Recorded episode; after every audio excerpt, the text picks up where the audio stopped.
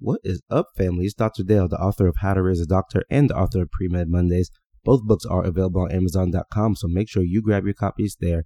And you're listening to the Black Men in White Coats podcast, the place where black male clinicians have the platform to share their stories with individuals such as yourself. Super excited to get into this week's episode and introduce you to Nii Tan. But before I do that, I'd like to ask for a big favor, it's a personal favor. And that favor is for you all to subscribe to this podcast. You know, my mission is to get this out to as many people as possible so they can hear these stories and we can help change the narrative of the black man in America. We can help inspire the next generation of young black men to consider careers in medicine. And even if they don't, they can go do other things. And, you know, uh, going off sidetrack a little bit here, just to prove a point, we had a young individual, I won't mention her name, but she's been all over the news lately, and she used to be on one of our other platforms. It was a pre med platform. And, I should say the only reason I won't mention her name is because I haven't asked her parents for permission, but she's a younger student and she's done very well. She's she's way advanced for her age, still very young, but she just got into a whole lot of graduate school. She's all over TV right now. She's been on some of the biggest national TV shows, and she used to be part of one of my other companies, um, Pre MedStar. She used to be part of that platform as a pre medical student, and she was a superstar then, even when she was way younger than everybody. But along the journey, she changed and she didn't want to do pre med anymore. She found her calling in something else, and now she's become a superstar. Uh, superstar is probably an understatement. A super, super, super duper star in that area, the career path that she chose to go into, and you know, that's evidenced by the fact that she's all over the news. And she's going to be great at it. She's going to be one of the best at it, right? So the point I want to make is even if a student is listening to this podcast, or if you're a student, even if you don't go into medicine, my hope is that what you hear here on this podcast, the leadership lessons, all those things will shape you into becoming a better leader no matter what field you choose to go into, right? So this this podcast isn't just for people who are going to go into medicine. This podcast is for young black men who want to hear what it sounds like to develop yourself into a professional, who want to hear what it sounds like to develop yourself into a leader, right? So I ask you all to subscribe to the podcast. The more subscriptions, the higher the rankings we get, the more people get to see us and find us. The second thing is please just share it. If you share the podcast with your friends, just copy the link. I'll put the link below. Uh, just share it. You know, send it to your pre med club, send it to your church group, send it to your PTA association, send it to your next door neighbor, put it on GroupMe, WhatsApp, Facebook, Twitter, LinkedIn, whatever it is. Just help get the word out because there is some absolute gold here on these episodes. Every single one of these episodes, every last one has some amazing stuff that every young black man and girl should hear. Right. So that's why, that's why we do this podcast. I definitely appreciate your help in getting it out. That'd be, that'd be my reward is if you can help share this podcast. I will be very grateful. All right. So let me hop into this episode today. Let me hop into it. Okay. This is to be Nii Soitan. Nii Soitan is a medical student. And I really, really, really like this episode. I'm to tell you why. In this episode, he does maybe one of the best jobs I've heard of anybody taking you through their journey and expressing the emotions associated with it and the feelings and kind of the thought process behind it. Right. So he's not just telling the story of how he got to be where he's at, but He's telling you the thought process behind it. And I just think that's awesome. I think that that's absolutely amazing. All right. So listen to it. Listen to how he's talking about the feelings. And I'm just going to do one spoiler alert and tell you one thing he said, which I thought was phenomenal. And it was, I didn't realize how different it is when you can't see yourself there. So that was somebody else telling this to me, saying, Hey, Nii, I didn't realize how different it is when you can't see yourself there. Meaning when you don't see anybody who looks like you out there how different the journey is for you to be, get there and to become successful. All right. So I'm not gonna. I, I, wrote down a lot of notes when I listened to this episode because I just thought it was, you know, I just thought it was fire. You know, I thought this episode was so great. The thought process behind the way he delivered his story. I took down a lot of notes, but I'm not gonna spoil it for you guys. All right. So I'm gonna go ahead and introduce you to Nii Soitan. Check it out.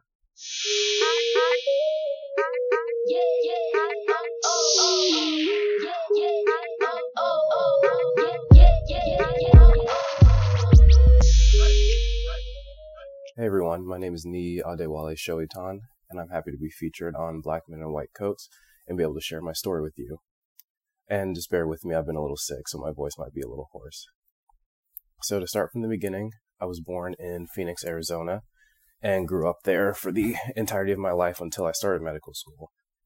I was went to charter school at a school called Bright Beginnings, and that was one of the first times immediately where I was the only um, black student at the school, with exception of my sister. And I kind of went through the classes not really knowing anything about diversity because I was so young. And it was there where I kind of got an intro to like people not really understanding what it was like for someone to be like black versus not. And it was nice because I had a lot of close friends that didn't really think anything of it, especially my friend Josh Wyckoff, I remember specifically. Um, I would spend time with his family when I had to, um, when things were going on in my family I didn't know about at the time.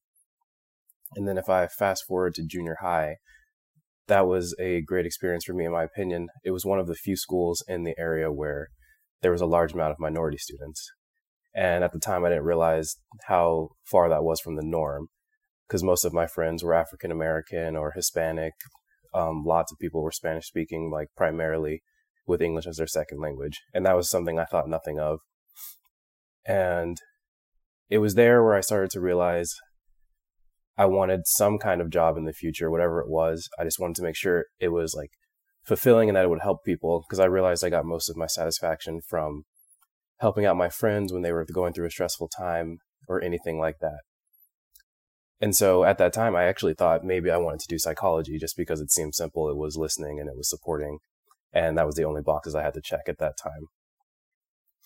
And so then when I moved on to high school, I remember sitting in my freshman bio class, and that was the first time I'd taken one of the quote unquote hard sciences. And I just loved the entire class. I remember I had it with Mr. Bell, and it was the most amazing experience ever. Every single time we came, I loved like every concept that we covered. And at that point, I was like, I needed a job that was still fulfilling, still helping people, but had a large emphasis on the sciences. And from pretty much from that day on, I decided that like being a doctor was what I wanted to do. I didn't know how hard it was going to be or anything like that, but I just started somewhere and want to start working towards it. So throughout the um, my years at high school, I took all the extra science classes I could. I filled my electives with science classes, taking the honors and AP classes whenever I could. But when I did this, I also learned something else. So Perry High School was in a completely new area and it was predominantly white now. And this is when I became one of the few black students in the honors classes and at the school in general, actually. I remember in all of my like science classes, pretty much it was me and my friend Taylor Parson, um, who's actually now in PT school. I'm really happy for him about that. But it was just us almost all the time, like working. And if we weren't in the same class, it wouldn't be uncommon for us to be the only black male in the class. And that was when I started to realize that this is just like a breeding ground for like subtle microaggressions. For example, I started to get a lot of the really smart for a black guy kind of comments or like you speak like a white person because you speak so eloquently and at that time I didn't realize how how damaging that can be if they compound on top of each other and what you perceive intelligence is because for me, I was like, smart for a black guy was like a handicap. Like, you're only smart because you're at this level of intelligence and you're black versus you're just a smart guy, which is two very different concepts. And so I kind of realized like I wasn't being as focused. I kind of got like happy with that and I was content. And I wasn't fully applying myself in my classes. Um, I was kind of just trying to get by with what I could. Um, even when it came to applying for college, I really put it off. I remember my mom was like very annoyed with me about not um, applying for the honors college at ASU because I missed the deadline. And I didn't really like think about where I wanted to go. I never thought about going outside of the state school because I was just very nervous about applying for college in general. And so this also came at a stressful time for me because my parents started to have their differences and eventually like led to divorce. And that was a time that was hard for me, and my sister, and my brother, um, especially um, because he's so much younger. He was, I think, like five at the time. And so going through all that, I wasn't as focused on school. I was kind of just trying to check the boxes because I had never had like true struggles in school yet. And if I did, I kind of brushed them off as like they weren't that important. And so it's the summer before college now. And when I was going to apply to ASU, my dad, who was an electrical engineer, he really told me that I should do a career in engineering because it would have stability and I'd make a lot of money. And it was what he had done before. And I had like mentioned how I wanted to do biology and everything like that. And he kind of really pushed me to get out of that and go into the engineering field. And so I remember over summer when I applied to ASU, I actually applied into the engineering school and they accepted me to do that. And I was going to live with my friend Clayton actually, who was also doing engineering. But like over summer, I just really had to like sit there and think to myself, is that actually what I want to do? Like I had been saying I wanted to be a physician since ninth grade, like without hesitation. Every time that was my answer, no matter who asked me. And so when I thought about that, I realized that it was just completely wrong for me to go into this field knowing I would not love it at all. And so actually three days before school started, I had to contact the registrar's office and tell them that I wanted to switch into the life sciences school like as quick as possible. And luckily I was able to before ASU orientation started. And Clayton was kind of upset because, you know, we were going to be roommates and I abandoned him. But he got over it. It was cool. We still hung out. And I remember one of the very first things we ever did at ASU was something called ASU 101, and it was about a career planning. Um, it was basically a career planning class. And of course, it was a room full of pre med students um, because we were specifically in the life sciences one. And I remember the speaker they had to come talk to us said, Who here wants to be a doctor? And in a room full of freshman pre med students, like everybody raised their hand. And he's like, Yeah, it looks like there's about like 200 or so of you that really want to do that. And then he just said, just know that probably 13 of you are going to make it. And the room was like very silent. Everyone was surprised and I couldn't believe that he had said that.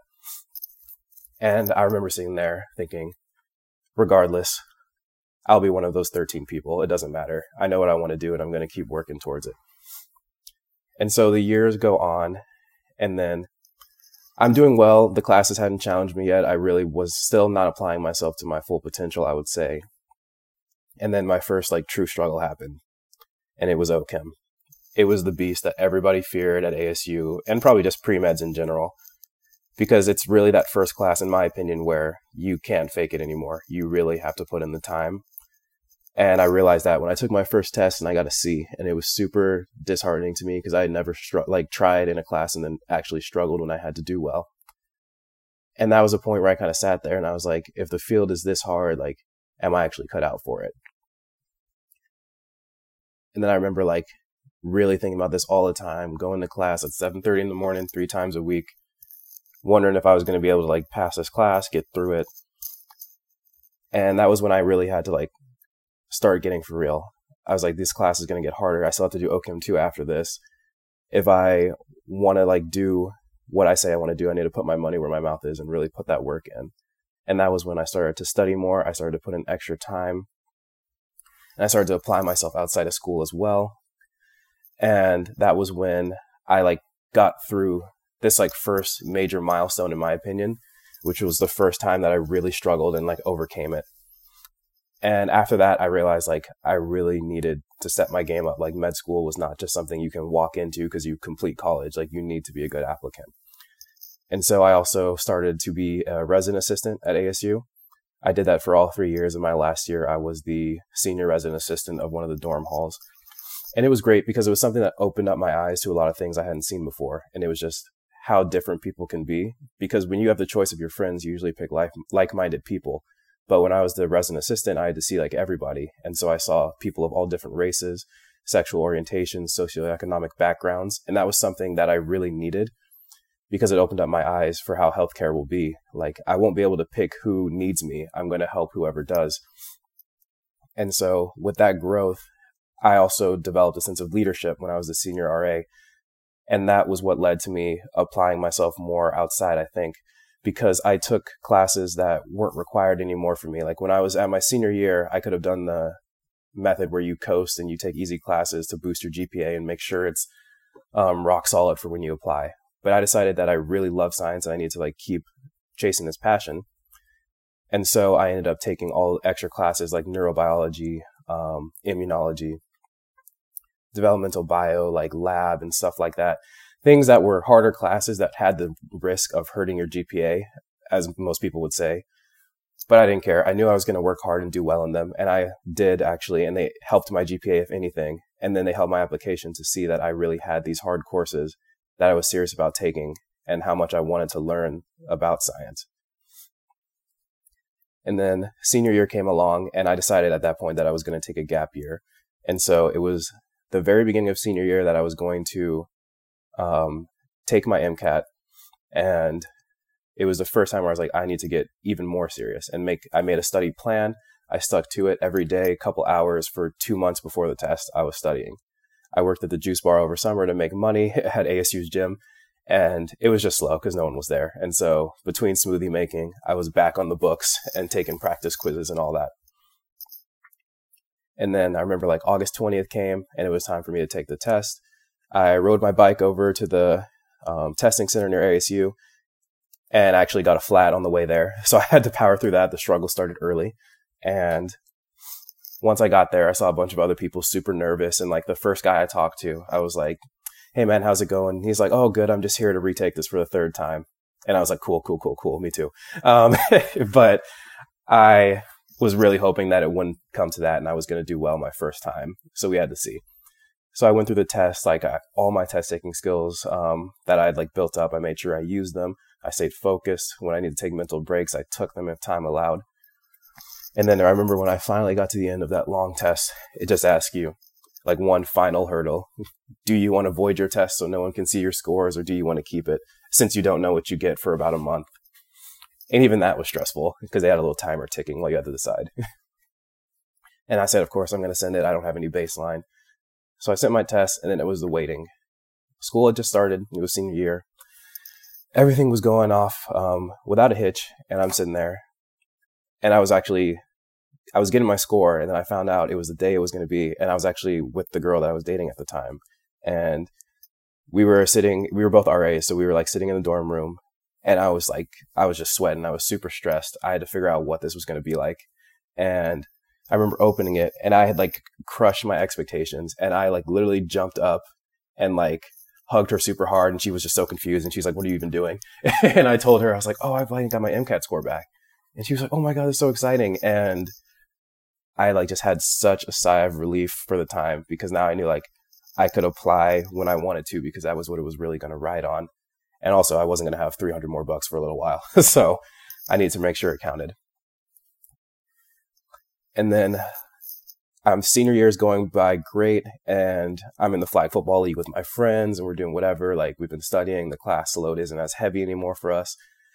And then in a flag football game where I'm jumping up for an interception, I had come down hard and then I snap my ACL clean in half. And I was like, I caught the ball, by the way, but still, I was like, of course, I have lost all this time. I have to get surgery now. I have to do all this. And so I kind of tried to ignore it. And I was walking like without, without pain. So I kind of just thought it was fine. And then like, I actually thought I might not have torn my ACL and tried to play soccer again. And then my knee just buckled again. And I was like, dang, I'm going to have to go and get this checked out.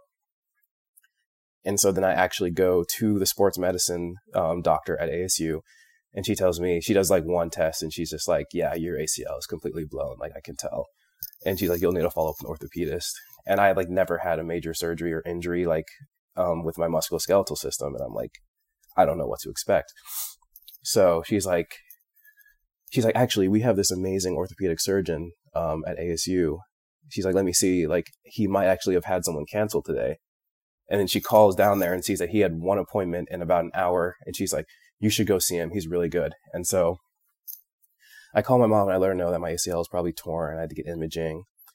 And I go follow up with this guy and she's there and we're talking and he's like, Oh, what do you want to do? Like, I was like, Oh, I want to be a doctor. And he's like, Oh, really? He's like, well, outside of working at ASU, he's like, I actually work like at the Mayo Clinic, like one of Arizona's biggest hospitals. And I was like, oh, really? I was like, do you like ever let people shout at you? And he's like, he's like, oh yeah, sure, you can come whenever. Just like email me if you really want to do this, like follow up. And I did. And so it was one of those things where like struggle can lead to success later on. I was surprised to see that me tearing my ACL led to something good when I thought it was only going to be bad. And so when I emailed him, he got me set up. He got me credentialed. I remember going to the OR, and it was the first time I had been in anything clinical at all, and it was like a big step up. It was um, in the operating room with the team, sitting on the chair outside of the little blue square they told me not to be in, so I didn't mess anything up, which was fair. But it was then where I really got. I got my passion like reignited again to see how like how efficiently he operated, how much people's lives changed when they got something back as basic as walking, which you take for granted when you have been able to forever. And I realized like I really need like to be able to do this. And so I knew I needed to make my application even stronger. So I shadowed him a couple times. I think I had like seven separate ones. I would take notes in the back um, just to make sure I could talk about it when the time came for my application to be written. And I applied for more and I started to be a medical scribe in the emergency department at the Honor Health Hospitals in Scottsdale. And it was a group called um, SEA for Scottsdale Emergency Associ- Associates. Sorry. And it was a great time. I was super nervous. I did not know any of the real medical terminology or how the ER worked or anything like that. And I remember like showing up to my first um, training shift and everything went well. I was feeling good. And then I'd have days that weren't and they were like not as great because I wasn't being as efficient as quick as I needed to be. But I just made sure I kept working. I knew like if ever if I ever put my mind to something, I can make sure it's good. And so I remember my first day without the training wheels came up and I walked in and I'm like taking over for the scribe that was there all day so I can work 6 p.m. to 4 a.m. And they, they just told me, excuse me, they just told me, good luck. I showed up and there were three people in the waiting room. Um, there were three, or no, there were, sorry, there were 15 new people in the waiting room. There were three new patients waiting to be seen on our team. And there were like two turnover patients. And this was my first shift, like alone. And so me and the doctor kind of struggled through and things were tough. And it was the first time where I scribed like on my own and things went very well, I would say, for my level at the time. And at that point, I got some more confidence and worked extra hard I started to make good relationships with some of the doctors there, all the other scribes there, because a lot of them were pre med, pre PA, pre nursing. Um, and so we were all kind of in the struggle together, and it was great to have that support system and a lot of like minded people.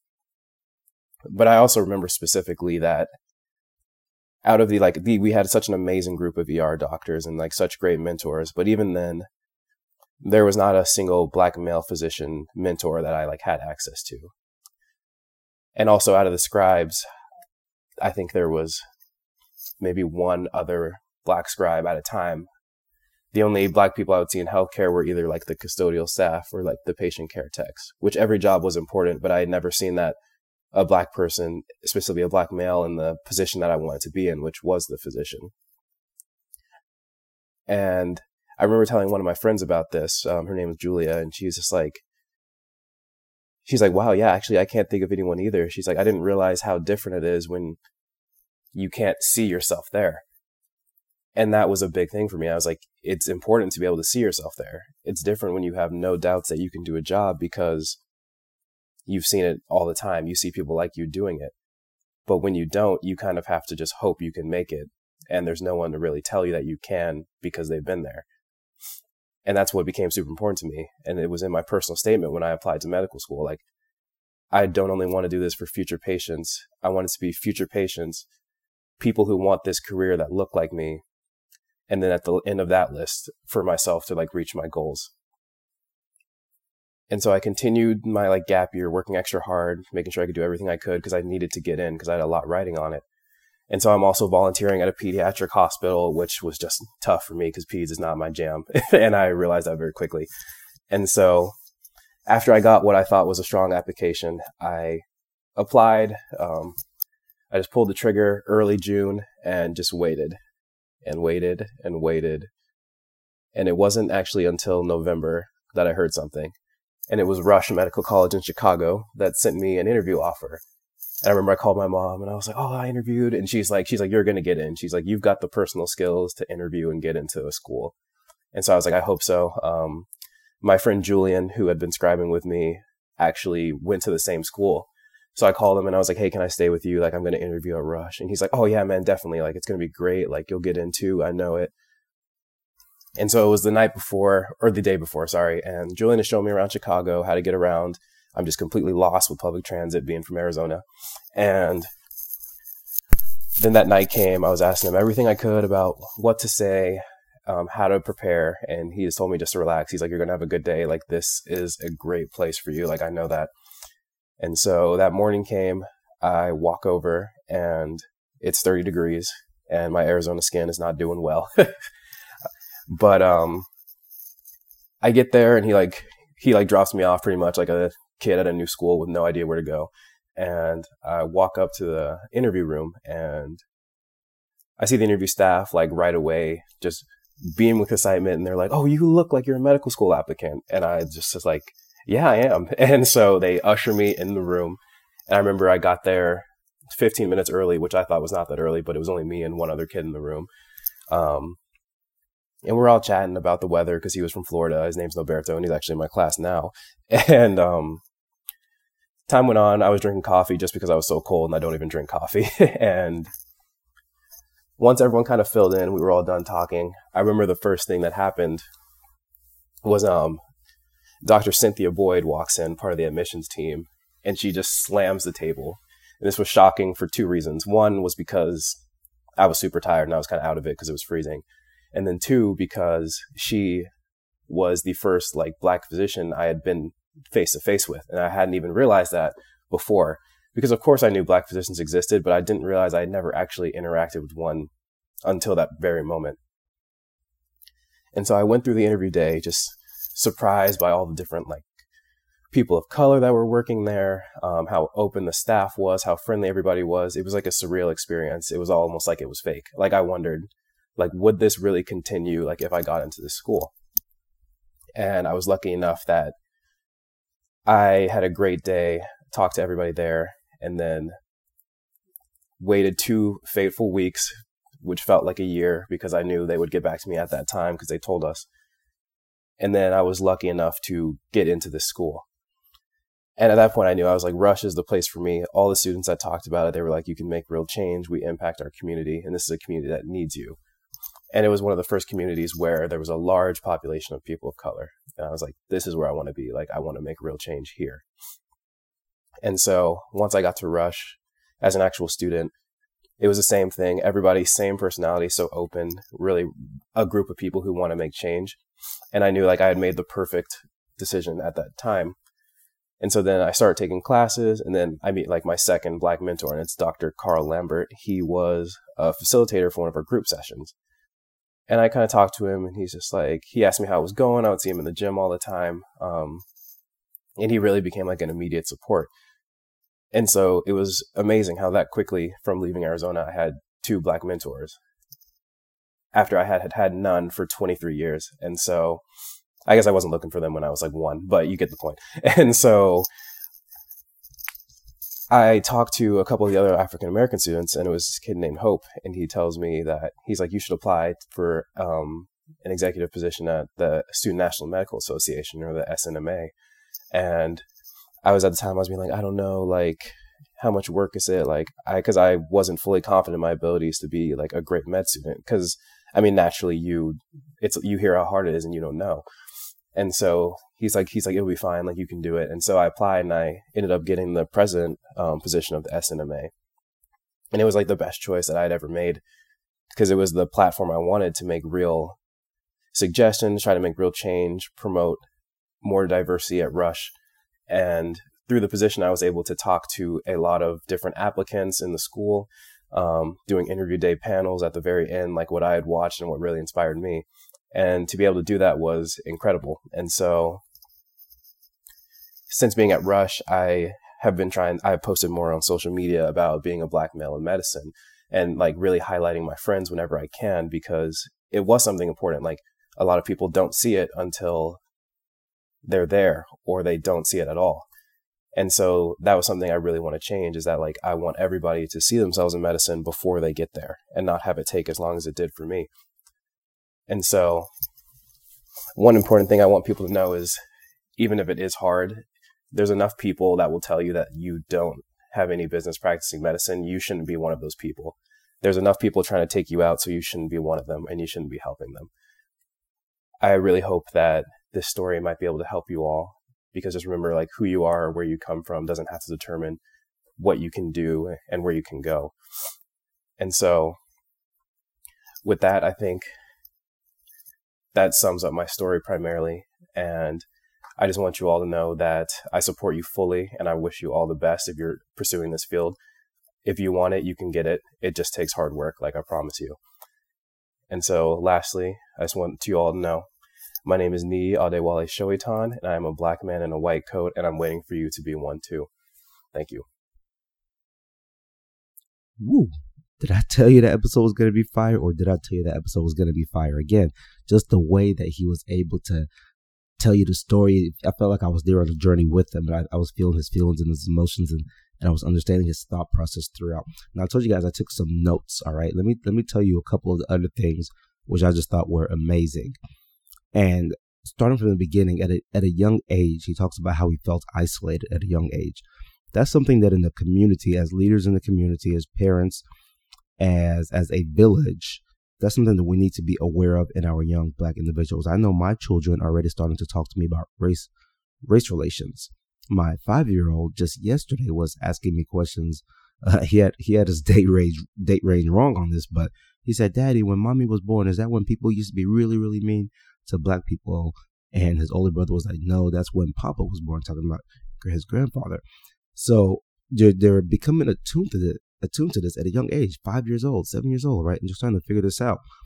And as Nii mentioned, at a young age, he realized he was one of the few black students. And all of us having been there, we know how that feels. So we know what it feels like to be one of the few, one of the one of the isolated ones. And then he talked about at some point he started to feel these subtle microaggressions, saying, "Oh, you're smart for a black guy," right? So that those are things that we need to be aware of and pay mind to in our children because our children will start to feel these things And if they don't have the appropriate reinforcements to support them and to explain to them what that means. For example, yesterday I had to explain to my children about what it meant when people used to be mean to black people and explain how my prayers that things are getting better and things are getting better. Not or things are definitely getting better, but then they're in a different way. And as as Nii mentioned, you have these subtle microaggressions now. So how do we empower and equip our children to deal with these subtle microaggressions. So we have to pay attention to that. And I love that throughout Nii's story and, and how he brought that up. And that's something for, for parents to be thinking about. Hey, I want to make sure you all also know about um, a few a few different resources. So for the pre-medical students, we have the pre-health market. So definitely make sure you check out www.prehealthmarket.com. We have affordable services for pre-health students to help you be successful along this journey. So things like personal statement review, things such as how to study for MCAT. So somebody will actually strategize with you, help you make your plan. And, and the person who does most of this, she, oh my goodness, she scored in the 99th percentile. So she knows what she's doing. Things like, you know, med school interviews and other professional schools. And it's been a huge success so far. And it's just great seeing all these students who are actually getting in after using these services that they can all afford at the level of a student. I'm also launching something called Involving Parents, involvingparents.com. And that is where I use my expertise in coaching. So I trained to be a coach, uh, development coach, and my expertise in all the research I've done in writing How to Raise a Doctor and over 15 years of developing the next generation of leaders in medicine. And specifically, what I do there is I coach the students and the parents together, the high school, collegiate level students, coach them together to help that student become successful because we know the number one way for students to perform well academically is to have parental involvement and to make sure that the parents know what's going on in the process and the parents are equipped to help the child succeed. Right. So that's that's a different whole different type of beast, whole different type of ball game. That's more for parents who wants to make sure they equip their children. And, you know, there's a price tag to that. So it's an investment you have to make if you want to be serious about that because I'll invest my personal time in you. However, we do do a lot of other things. And for example, next week, we're going to be having a webinar. We'll be talking about becoming a doctor and what to expect along the journey. That's a webinar. We'll put the registration link down low below. So definitely make sure you guys check that out. Okay. All right. I hope you guys have enjoyed this episode with Nii Soitan. And Nii, thank you so much for taking the time to record this. And just thank you for the way you're able to break down the thought process and make us feel as though we're there in the journey with you. A lot of people can't do that. That's difficult to do, very difficult to do. Okay. So definitely take that talent and figure out something good to do with it. Also, thank you for your service. You talked about you served in the SNMA and different things. Thank you for doing that, Nii. So, you guys have a wonderful week. Next week's episode is going to be great. I already already have it planned, and you know we'll just drop it whenever um, the time comes next week. But it's going to be a phenomenal episode. Make sure you guys check it out. All right. Thanks for listening. Make sure you subscribe. Make sure you share. Love you guys.